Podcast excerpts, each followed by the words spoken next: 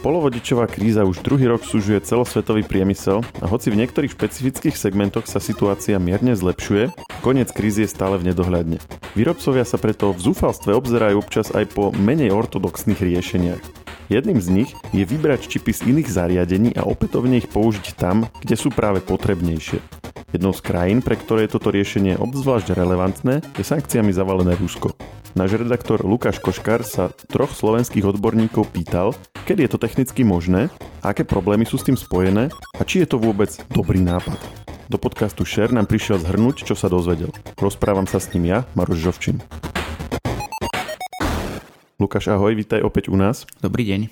Najskôr si povedzme, prečo vôbec sa o tom bavíme. Prečo by vôbec niekto chcel vymontovať čip z nejakého, povieme si do, potom ešte, že z čoho, ale dajme tomu, že z práčky a použiť ho niekedy úplne inde. V podstate si to celé už naznačil v úvode.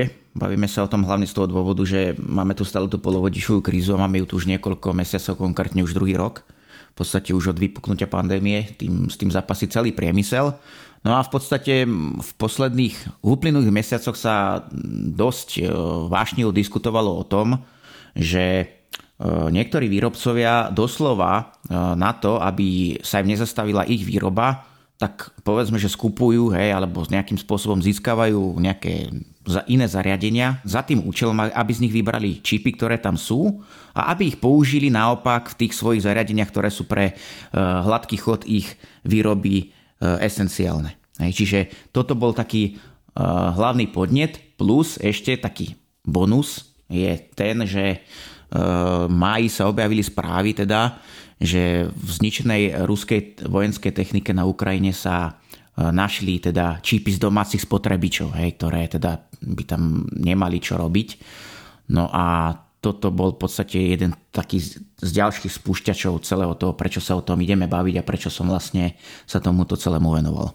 A poďme hovoriť trochu o tom, že o akých čipoch sa bavíme. Ja som to už povedal na tom príklade práčky, ty si teraz spomenul, že z domácich spotrebičov, lebo keď sa povie čip, tak e, človek si predstaví procesor, hej, v e, smartfóne, v notebooku alebo tak, ale asi o týchto není reč, lebo tak, tie, tak či tak potrebujeme čo najvýkonnejšie, čiže vybrať z nejakého 10-ročného notebooku procesor a použiť v novom. Asi toto není to, o čom hovoríš.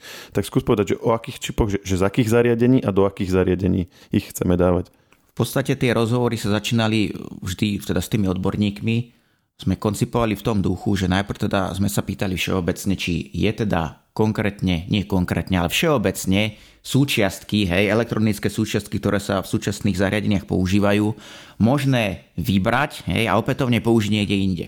Tu je dôležité spomenúť to, že súčiastky ako také sa e, rozdeľujú na niekoľko kategórií. Hej. Máme tu jednak pasívne súčiastky, kde môžeme zaradiť jednoduché veci, ako sú napríklad kondenzátory, rezistory, cievky a tak podobne. Hej, to teda každý elektrotechnik samozrejme pozná. Potom tu máme ale aktívne komponenty a tie sa opäť delia na rôzne kategórie, respektíve z úrovne zložitosti.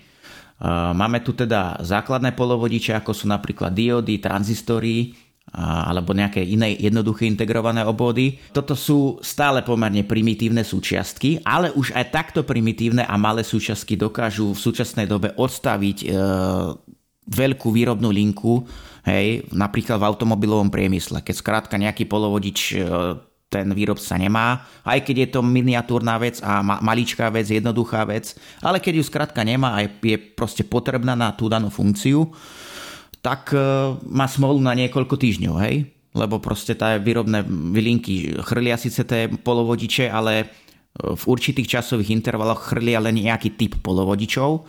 No a keď sa dostane čas na ten ďalší typ, tak až potom sa k ním vlastne tí výrobcovia môžu dostať. E, no a to sú stále len tie jednoduché hej, čipy, ale teraz sa už my konkrétne sme sa hlavne teda zameriavali na tie zložitejšie polovodiče. To sú konkrétne tie mikročipy, e, respektíve mikrokontroléry, hej, nejaké mikroradiče, e, respektíve mikroprocesory ako také. Hej. Vieme si to povedať konkrétnejšie, že čo je tá, ako tá prvá skupina, to asi v zásade ľudia rozumejú, že to sú nejaké, nejaké súčiastky na tých, v rámci tých obvodov, ktoré majú nejakú jednu funkciu pasívnu, ako si hovoril, ale táto druhá skupina teda to sú nejaké jednoduchšie čipy a teraz v tej trezie skupine už sú nejaké teda komplexnejšie mikročipy, že Že o čom presne sa bavíme? Vieme dať nejaký príklad z nejakého spotrebiča napríklad? Áno, tu sa bavíme o konkrétne mikro, tzv. mikropočítači, povedzme, ktorý napríklad konkrétne v práčke môže riadiť nejaký elektromotor, hej, alebo nejaký kompresor v chladničke. To je tá druhá skupina, alebo tá tretia? Ono, rozdelili sme to na dve skupiny, hej, ešte raz. Pasívne, to sú jednoduché súčiastky, kondenzátory, cievky, e, rezistory a tak podobne. Hej, to jednoducho odpajkuješ, použiješ hoci kde, v zásade to nie je väčšinou problém. Hej. To je bežná prax, ktorá sa aj v minulosti, aj teraz používala, používa, hej, takže to je úplne normálna vec. Toto je jedna kategória, pasívne súčiastky. Potom máme ďalšiu kategóriu, čo sú aktívne súčiastky. Hej. To už sú tie polovodiče, ale tie opäť delíme na dve také úrovne zložitosti. Hej? Čiže máme tu dve kategórie a tá druhá kategória tých aktívnych súčiastok sa delí na také dve úrovne zložitosti. No, tie jednoduchšie sú teda napríklad tie jednoduché polovodiče, napríklad nejaký tranzistor, nejaká dioda a tak podobne. A tie zložitejšie, tá zložitejšia úroveň, to sú tie mikročipy, mikrokontrolery, hej, respektíve radiče, hej, má, má to rôzne, rôzne pomenovanie v závislosti od toho, kde sa používajú a na čo sa používajú. No a tu máme teda napríklad tie mikropočítače pre riadenie elektromotora v práčke, kompresora v chladnička tak podobne. Uh-huh. A z tej jednoduchšej skupiny to by bolo napríklad čo?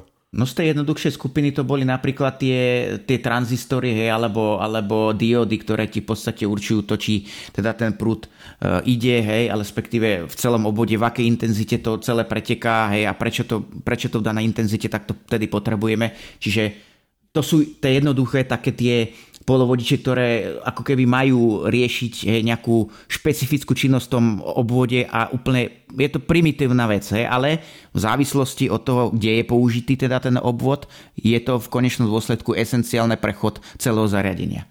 Hej, ale keď si zoberieme teda tie zložitejšie produkty, te, respektíve čipy, ako sú teda tie mikroradiče, to sú už také zložitejšie veci. Hej? A do tejto kategórie tých zložitejších čipov môžeme zaradiť už aj tie mikroprocesory, ktoré si e, spomínal ty napríklad z tých, e, z tých počítačov alebo z smartfónov. Hej? Ono síce aj tieto, tieto e, čipy sa delia hej, na úroveň zložitosti, úroveň výkonnosti a konkrétneho účelu, na čo, na čo sa používajú, ale sú to už z hľadiska tej použiteľnosti zložitejšie polovodiče. Čiže pre potreby toho, o čom sa teraz bavíme, teda všetkých zaraďujeme do tej ako keby jednej skupiny tých zložitejších polovodičov, hej? Áno, my sa ideme prioritne zameriavať na tie zložitejšie polovodiče. A to sú teda všetko od, hm, ty si spomínal e, kontrolor, povedzme, motora v práčke, čiže to, čo poháňa tie veci, ktoré mi ukazuje, povedzme, na displeji a ktorými to ovládam, tak to je ten mikročip, hej? Aj ten, aj, aj na ovládanie vecí, ktoré sa zobrazujú na displeji, hej, aj na to sa používa tieto mikročipy. Čiže napríklad na zobrazenie tých údajov na tom, na tom displeji na chladničke alebo na mikrovlnke, povedzme, hej, v tých moderných smart zariadeniach je to čoraz zložitejšie, čiže ten čip tam musí byť výkonnejší. A chladnička alebo mikrovlnka, ktorá nemá displej, tam je tiež niečo také? Tam je vždy niečo, samozrejme. Ale síce to neriadi displej, keďže tam žiadny nie je, ale nejaký kontrol tam vždy musí byť. Tam musí byť nejaký, niečo, čo tam riadi ten uh, rýchlosť toho motora. Hej, no, čo... To, čo si ty nastavíš tými tlačítkami alebo uh, nejakými otáčatkami alebo niečím, tak Áno. To, čo to potom interpretuje a, dáva to podľa toho príkazy motoru a tak. V podstate všeobecne povedané sú to nejaké prevodníky, ktoré prevádzajú elektrické signály na už nejaké e, fyzikálne e, údaje, respektíve veličiny, respektíve naopak, hej. A v podstate celá elektronika funguje na spôsobe tom, že ty na základe nejakých elektrických signálov získávaš, respektíve naopak aj dodávaš, hej, tomu zariadeniu, respektíve im hovoríš, čo vlastne majú robiť. Hej. Celé v podstate je to založené na tom. A toto v podstate zjednodušene povedané riešia tie mikrokontrolery. Dobre, myslím, že na tejto úrovni tomu rozumiem. Čiže vždy, keď je nejaké zariadenie, ktoré má nejaký set funkcií, ktoré nejak, nejako ovládaš, tak potrebuje mať mikročip, aby to potom podľa toho interpretoval a zadal asi poveli tým ďalším súčiastkám, že čo majú robiť. Tak to poviem úplne tak ako Presne veľmi tak. laicky. Áno, je to radi, že je to v podstate niečo, ktoré rozhoduje o tom, čo je to nejaký veliteľ, hej, môžeme si ho predstaviť nejaký veliteľ, nejaký šéf, ktorý hovorí, toto bude teraz takto, prečo, lebo toto, hej, máme tu nejaké vstupy a budú tu nejaké výstupy a naopak. A čiže tak tým pádom takéto niečo má v sebe proste desiatky zariadení hej okolo nás, e, všade, kde sme od rády, cez, ako si povedal, chladničky, práčky, až po neviem čo. A my sa teraz budeme baviť o tom, či sa čipy z tých zariadení dajú navzájom medzi sebou vymieňať. No a teda budeme hovoriť o tom, či to je možné a ty si to zisťoval a poďme si ako prvé povedať, ale že to, čo sme naznačili v úvode, že teda niektorí sa o to už zaujímajú, spomínali sme to Rusko, ale teda ako sme naznačili, nie je to len Rusko, ale je to vlastne celá paleta výrobcov, tak uh, vieme už povedať, že kto sa po niečom takomto obzera. Ku konkrétnym menám sa ťažko dostaneš, ale napríklad šéf spoločnosti, holandskej spoločnosti ASML, ktorá vyrába tie fotolitografické stroje pre výrobu čipov, tak tento šéf e, sa pri nedávnom konferenčnom hovore k finančným výsledkom, myslím, že k, e, za prvý kvartál tohto roka, vyjadril, že minimálne jeden alebo možno aj viacerí šéfovia takých významných e, konglomerátov celosvetových priemyselných, nepovedal presne konkrétne meno, sa zdôveril, že situácia v ich prípade je niekedy už taká zúfalá, že naozaj reálne musia skupovať nejaké iné zariadenia, konkrétne myslím, že povedal práčky, vybrať z nich čipy a použiť ich e, pre chod svojej vlastnej produkcie. Na čo by ich napríklad mohli použiť? No napríklad na riadenie nejakých e, motorčekov, niečoho, hej, pokojne, alebo po, v podstate aj napríklad na riadenie nejakých displejov, ako niečo, čo sme už naznačili. Hej. Ako vo svojich výrobných zariadeniach, či priamo ako v produktoch, ktoré potom predávajú? Toto nezaznelo presne, skôr to vyzeralo tak, že možno v výrobných zariadeniach, ale možno ako inde vo svete alebo v iných e, priemyselných podnikoch samozrejme nie je vylúčené ani to, že sa používajú aj v reálnych produktoch, ktoré produkujú oni. No, Čiže vieš čo, tých... smerujem, že kúpiš si e, v e-shope e, nejaké autorádio a budeš tam mať čip z 5-ročnej práčky. Ani o tom nebudeš vedieť. Ono, toto je veľmi ťažké zistiť e, a do, dopatrať sa, sa skutočne k tomu, či to tak naozaj je a či, to tak, či sa toto zaklad na pravde, ale k tomu sa ešte určite dostaneme. Hm, tak poďme na to. Ty si hovoril s kým vlastne a čo ti povedali? Je to, je to vôbec technicky realizovateľné? No, tak o tejto téme sme sa konkrétne bavili s tromi odborníkmi. Uh, jedným uh, z nich bol teda Slavomír Kardoš, čo je teda odborný asistent na katedre technológií v elektronike na Technickej univerzite v Košiciach. Potom tam bol Juraj Marek, ten naopak pôsobí na STUčke v Bratislave a venuje sa výskume v oblasti výkonových elektronických eh, prvkov a ďalšími vecami sa zaoberá. Potom tu bol ešte eh, Jozef Šedo zo Žilinskej univerzity, ktorý sa konkrétne napríklad venuje tomu programovaniu tých mikročipov. V podstate to boli ľudia z tak trošku iných segmentov. Ja konkrétne rozpisujem aj v tom článku, že konkrétne čomu sa venujú, tomuto sa teraz ja nejdem venovať dopodrobná. No, či, čiže k tomuto podcastu bude aj článok, kde plus minus to, čo nám porozprávaš, e, je v písanej podobe, tak to potom dáme e, do popisu pod podcastom.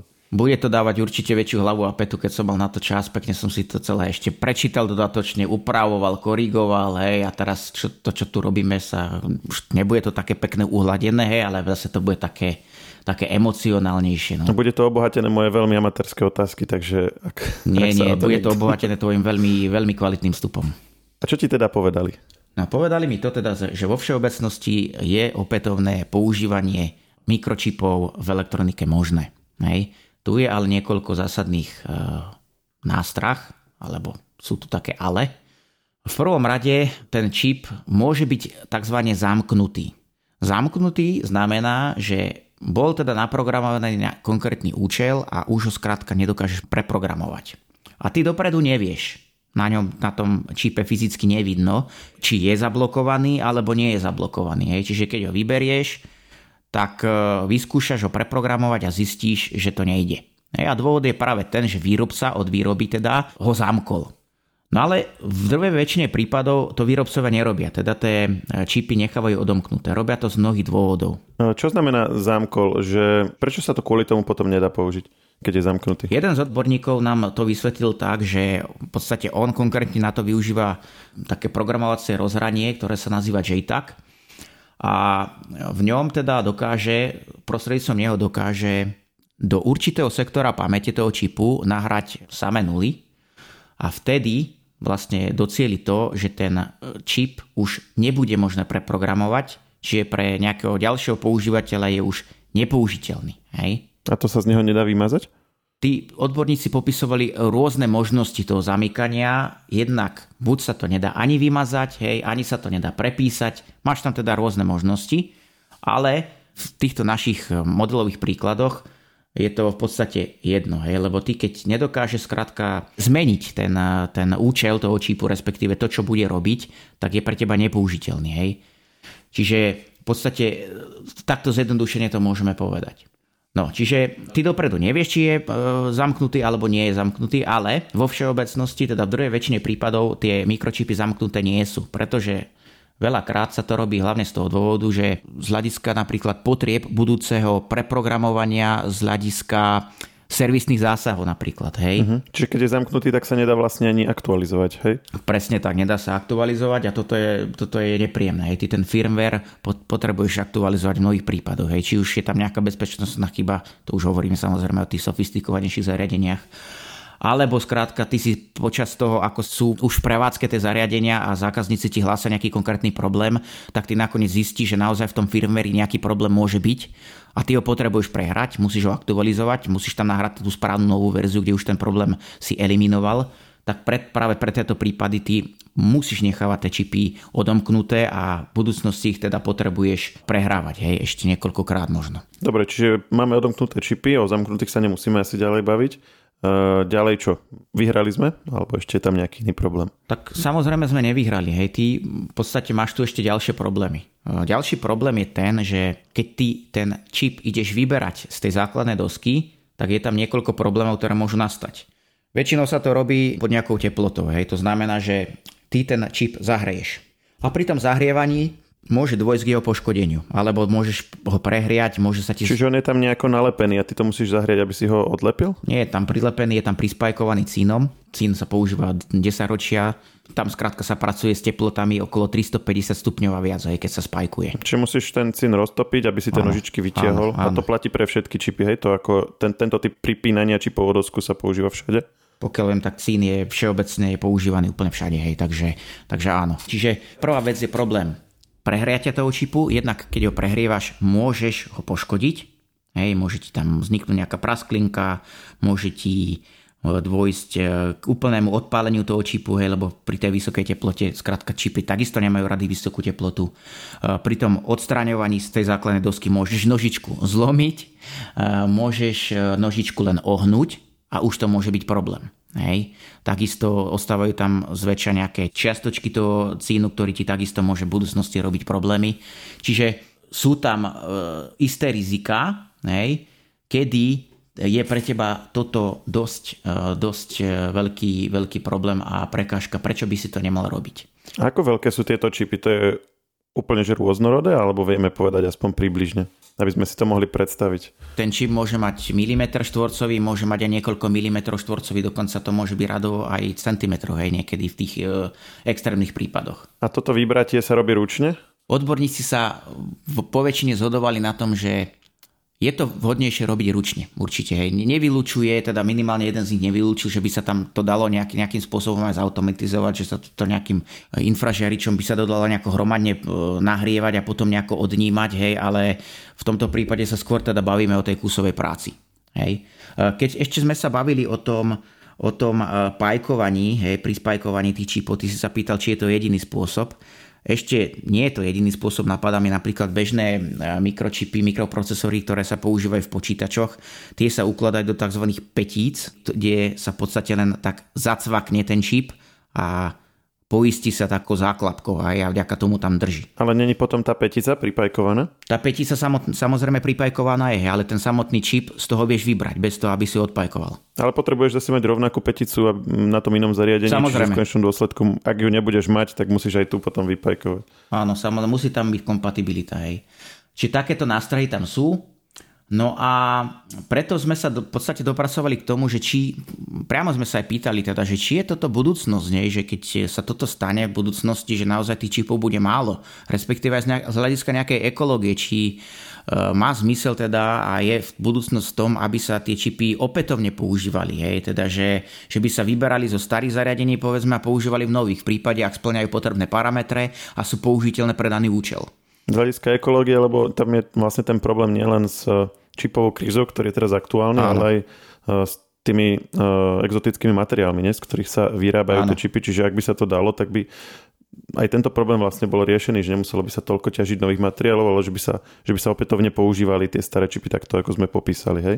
Áno, presne tak. A dostali sme sa v podstate k tomu, že hlavne na, vzhľadom na to, že naozaj pri tom opätovnom používaní tých čipov dochádza prehrievaniu tých čipov, hej, môžu tam vzniknúť nejaké mikroprasklinky, ktoré ti už narušia tú homogenitu, tak v budúcnosti sa to môže prejaviť ako problém. Ono sa to nemusí na tom novom... Ono to môže pokojne fungovať pár týždňov, hej, aj mesiacov, možno aj rok, ale počas sa to môže odísť a ty z ničoho nič zistíš, že ti nejde produkt a prečo.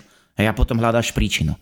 Čiže a potom toto nie je jediný spôsob, hej, ako sa môže ten, ten produkt, respektíve ten čip poškodiť. Ty v druhom rade takisto netušíš, a v akých podmienkach bol ten čip, respektíve to zariadenie používané. Hej, či nebolo vystavované nejakým vysokým teplotám, ako bolo skladované, hej, či tam nebola vysoká vlhkosť, či tam nebude vznikať nejaká oxidácia, či nebolo vystavené nejakému rádiovému žiareniu, povedzme, nadmernému, alebo čo ja viem, čo, nejakému ionizačnému žiareniu a tak podobne. Hej, čiže toto ty nevieš, ty nepoznáš tú históriu toho čipu a ty teraz nemôžeš zobrať a si to povedať, môžem ho použiť ako nové a bude to fungovať, šlapať e, niekoľko rokov. Hej. Tí výrobcovia skrátka sa musia držať nejakých noriem, tam musí byť, tam je predpísané, že z tisíc kusov zariadení ti môže odísť jedno v nejakom časovom intervale, hej, tam sú vystavované tie zariadenia nejakým tým opakovaným testom, hej, s nejak tzv. zrýchleným testom, kde sa teda zistí, po akej dobe to zariadenie odíde, hej, vypoveda službu.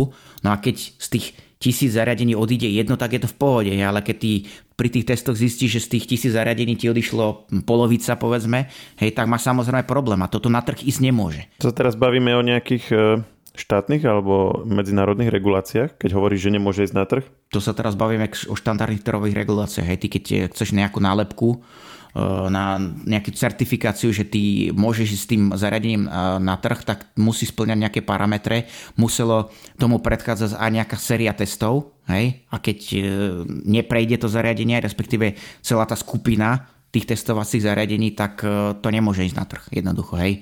Ty sa ako výrobca musíš zaručiť hej, tým kontrolným orgánom, teda všeobecne aj trhu a vo všeobecnosti v konečnom dôsledku aj tomu zákazníkovi, že ten produkt mu bude fungovať minimálne tie dva roky. Bez toho, aby, aby si toto nezaručil, máš problém. Hej? Respektíve, áno, samozrejme tým ne, nemôžeme vylúčiť to, že to zariadenie sa poškodí, keď je vystavené nejakým uh, udalostiam, respektíve je tam nejaká iná výrobná chyba. Hej? Ale... Musí prejsť tým štandardizovaným procesom jednoducho. Áno, áno. A, a to, by, to by tieto nemuseli prejsť, tieto, tieto zariadenia so staršími čipmi. Hej. Áno, keď to budeme stiahovať na tie čipy, tak práve vzhľadom na tie problémy, ktoré tam mohli v minulosti nastať, ty si toto skrátka dovoliť nemôžeš. Čiže toto určite cesta nie je. A veľmi dobre si naznačil tú tému tej ekológie a tej vyčerpateľnosti tých vzácných kovov, ktoré sa často v tých čipoch používajú. Aj na toto sme sa konkrétne jedného z odborníkov pýtali, no a on ani v tomto nevidí veľmi zmysel, pretože je to nerentabilné. Hej. Tie čipy, ktoré majú vyslovene niekoľko milimetrov, štvorcových, tak obsahujú naozaj čiastkové množstvo týchto vzácných kovov a na to, aby si ich získal, ty potrebuješ e, používať e, rôzne chemikálie. Hej. Vo všeobecnosti sa tam, sa tam používajú hlavne chemické procesy. Ako ty dokážeš oddeliť tie jednotlivé chemické prvky od seba? Čiže keď ako oddeliť, ja neviem, kobalt od zlata a podobne. Hej, ja Ale teraz sa bavíme o tom nepoužiť ten čip znovu ako celok, ale rozobrať ho znova na tie exotické prvky, áno? Tak, tak. Prišli sme teda na to, že čip ako taký, už hotový, pravdepodobne takto znova používať alebo recyklovať nemôžeme. Hej? Tak sa teda poďme zamerať na to, či ho môžeme zničiť a použiť z neho aspoň tie vzácne prvky, ktoré sa v ňom nachádzajú. Ale aj toto, ako som už teda povedal predtým, je problém, pretože je to nerentabilné. Pretože ten malý čip naozaj obsahuje minimum týchto prvkov a tie chemické procesy sú drahé, sú zdlhavé. A prečo potom sa toľko tých exotických e, surovín míňa na čipy, keď ako hovoríš, ten konečný produkt, ten čip obsahuje len minimum. Ono, na, pozor, na čipy sa nepoužíva až tak veľa tých zacných kovov. Dokonca aj e, z elektrotechniky všeobecne sa ustupuje od používania zlata v elektrotechnike všeobecne sa už ustupuje. Hej, takisto ako sa ustupuje už niekoľko rokov od používania olovnatého cínu, hej, lebo ten je zase nebezpečný. Čiže ono, sú tam nejaké, nejaké posuny vidieť v tej elektrotechnike. Eh, ale v tých konkr- konkrétne v tých čipoch nie sú v nejakých veľkých množstvách používané vzácne kovy a ani nikdy neboli. Hej. Tie vzácne kovy sú používané v iných súčiastkách, napríklad eh, v batériách. Hej. V prípade batérií áno, tam reálne tých eh, vzácnych kovov je veľa a je rentabilné, ešte síce to nie je úplne zvládnuté, ale výrobcovia pracujú na tom, respektíve rôzne startupy pracujú na tom, aby to rentabilné bolo, pretože iná cesta v tomto prípade nie je. Hej? Ale v prípade tých čipov tam tých, tých kovov nie je tak veľa a jednoducho to množstvo, ktoré ty získáš, e, to sa ti neoplatí, hej, celé, podrobovať to celému tomu procesu oddeľovania tých jednotlivých prvkov. Takže neoplatí sa ich opätovne použiť, nie je vhodné ich ani recyklovať, Čiže tým je táto téma uzavretá, tým pádom z hľadiska ekológie s čipmi e, nevieme sa ďalej posunúť? Mm, môžeme to uzavrieť tak, respektíve nie ešte uzavrieť, ale môžeme to premostiť na tú druhú tému. Je to skôr taký čin zo zúfalstva. Hej? Keď ty skrátka nemáš vyslovene inú možnosť a nevieš sa k danému čipu dostať, tak to jednoducho urobíš.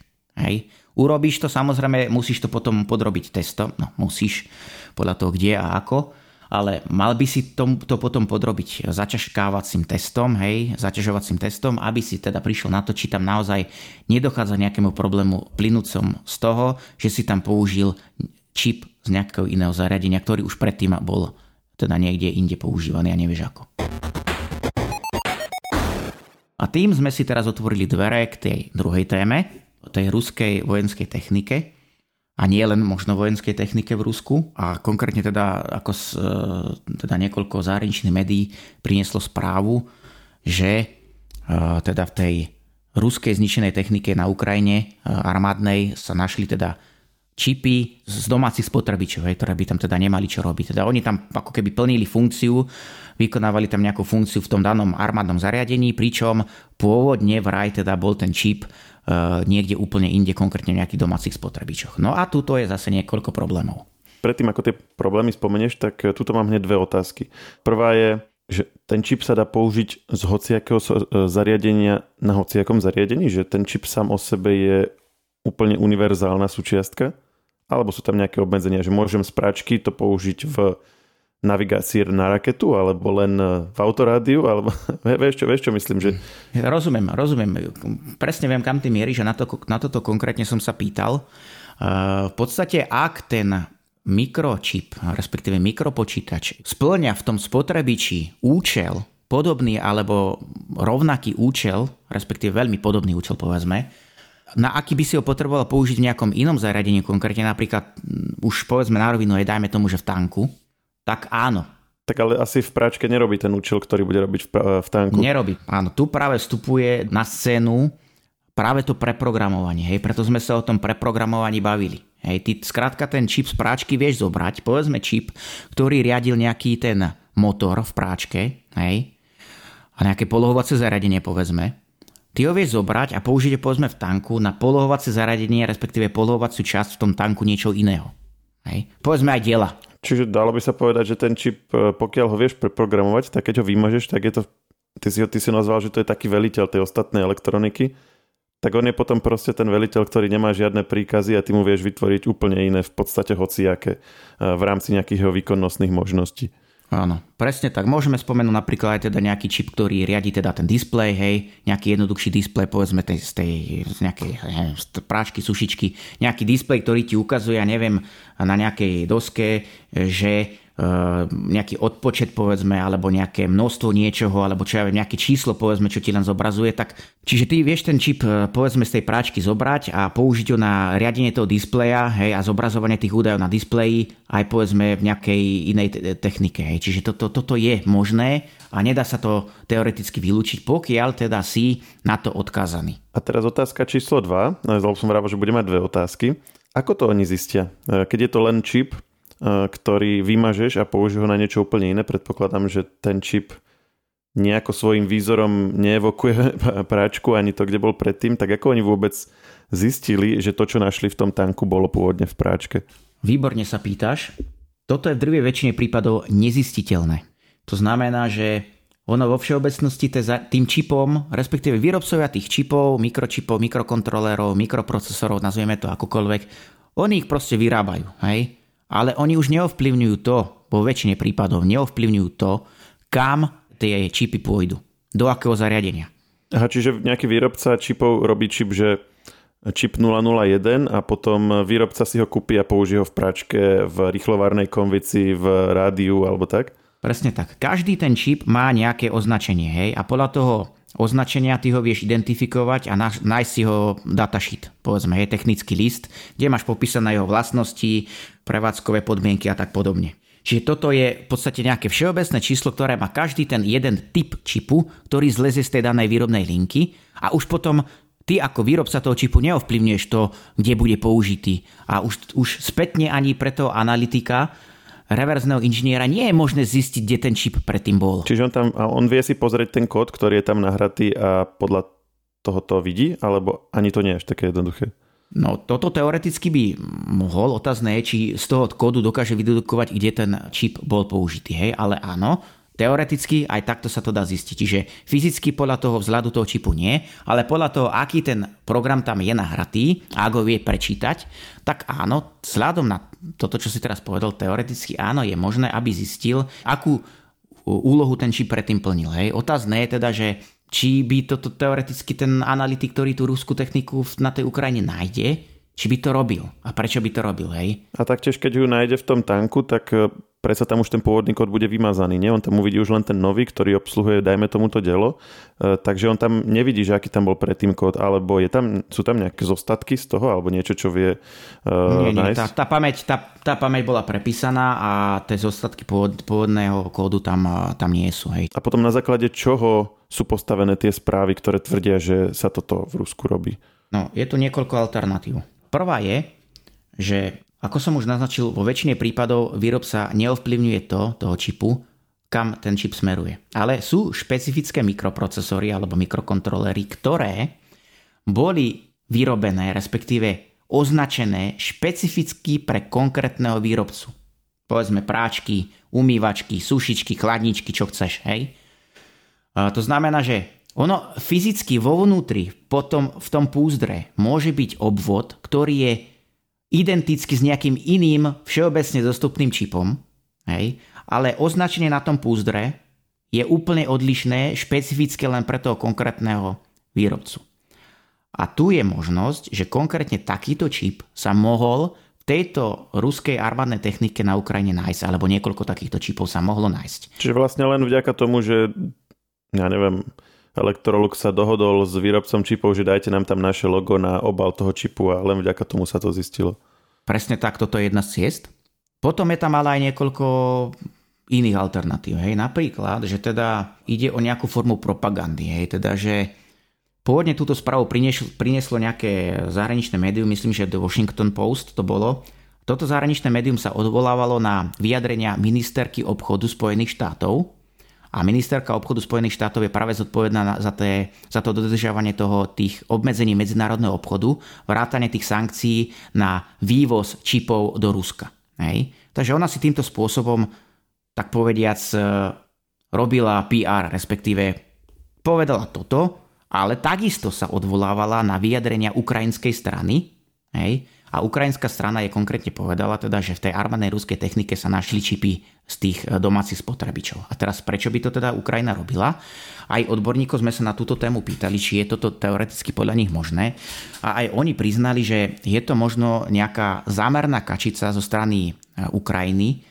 A týmto spôsobom Ukrajina chce ako keby prinútiť tých výrobcov dodávateľov tých domácich spotrebičov, ktorí dodávajú naďalej tie spotrebiče do Ruska, aby to prestali robiť, pretože tie komponenty, tie čipy, ktoré sú v tých eh, povedzme práčka, sušička a tak podobne, môžu byť používané paradoxne, hej, a aj keď je to šialené, môžu byť používané aj v tej armádnej technike, ktorá zabíja ľudí. Hej. Čiže toto je takisto jedno z vysvetlení, ako sa toto vlastne ocitlo hej, to, na tom internete, respektíve v tých médiách, prečo sa to tam dostalo, ale je veľmi ťažké povedať z tejto pozície. Napriek tomu, že sme sa o tom bavili s tými uh, odborníkmi, každý na to mal svoj názor a jeden z nich dokonca vyjadril presvedčenie, teda skôr dvaja z nich vyjadrili presvedčenie, že skôr je to skôr je to tá kačica a skôr to tak nie, že mm, skôr si to tak povediať vymyslela tá ukrajinská strana, hej.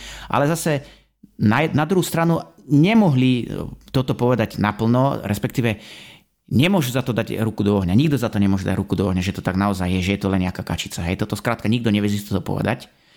Toto vedia povedať len naozaj tí, ktorí teoreticky možno naozaj tie čipy vyberajú a používajú ich tých, v tej armenej technike.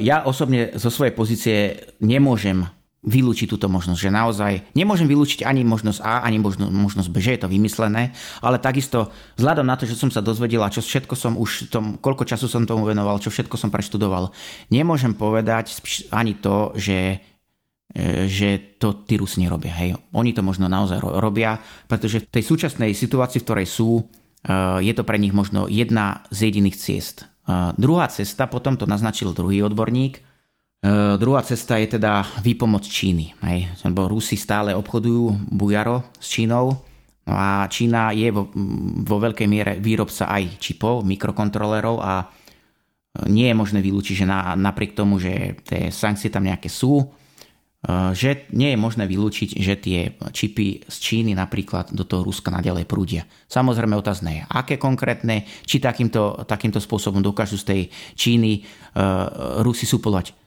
komplet všetky dodávky, na ktoré boli doteraz zvyknutí, to pravdepodobne nie. Hej, čiže uh, je tu veľa, veľa premených, veľa otáznikov a na to by sme potrebovali priehrišť obrovské kvantum informácií, ktoré bohužiaľ nie vždy sa dajú získať. Čiže aktuálne nie je možné z istotou povedať ani jedno, ani druhé, ale nemôžem to skrátka vylúčiť ani jednu z možností. Takže keď to zhrniem podľa toho, čo sme si eh, dnes povedali, či už pokiaľ ide o eh, využívanie mikročipov Ruskom alebo ktorýmkoľvek iným výrobcom, keďže sme e, spomínali napríklad Holandsko, kde teda bol deklarovaný nejaký záujem sa na toto pozrieť. A technicky to teda možné je. Úskalia sú však také, že sa to nemusí oplatiť a v konečnom dôsledku nevieme s istotou, či sa to vôbec aj robí. No asi takto, nejako takto my sme to zhrnuli, presne tak. Ja ti ďakujem, že si nám to prišiel vysvetliť. E, na konci zostávame e, s podobne veľa otázkami ako na začiatku, ale aspoň sme si povedali, ako by to celé asi mohlo fungovať a prípadne ako to funguje, ak to funguje. ak, sa to tak, ak sa to tak robí. Presne tak. Akurát, že sme sa venovali len tej znovu použiteľnosti čipov, ale ako hovorím, je tam ešte niekoľko možností, ktorá tá ruská strana môže používať. Jej hovorí sa o tom šedom dovoze, hej, že teda napriek tomu, že sú tam nejaké sankcie na ten dovoz tých e, produktov a čipov, tak napriek tomu tie komponenty do toho Ruska prúdia nejakými okľukami, hej, cez tretie strany, cez tretie krajiny. Hej, čiže, ako hovorím, je tam veľmi veľa tých premenných a e, nie je možné vylúčiť e, absolútne nič v súčasnej situácii. A o tom prípadne zase niekedy na budúce. A to bol Lukáš Koškar. Ďakujem, že si za nami prišiel a želám ešte pekný deň. Ďakujem pekne za pozvanie. Do počutia. Všetky podcasty Share pripravujú magazíny Živé.sk a Herná zóna.sk. Na ich odber sa môžete prihlásiť tak, že v ktorejkoľvek podcastovej aplikácii vyhľadáte technologický podcast Share. Svoje pripomienky môžete posielať na adresu podcasty.žive.sk.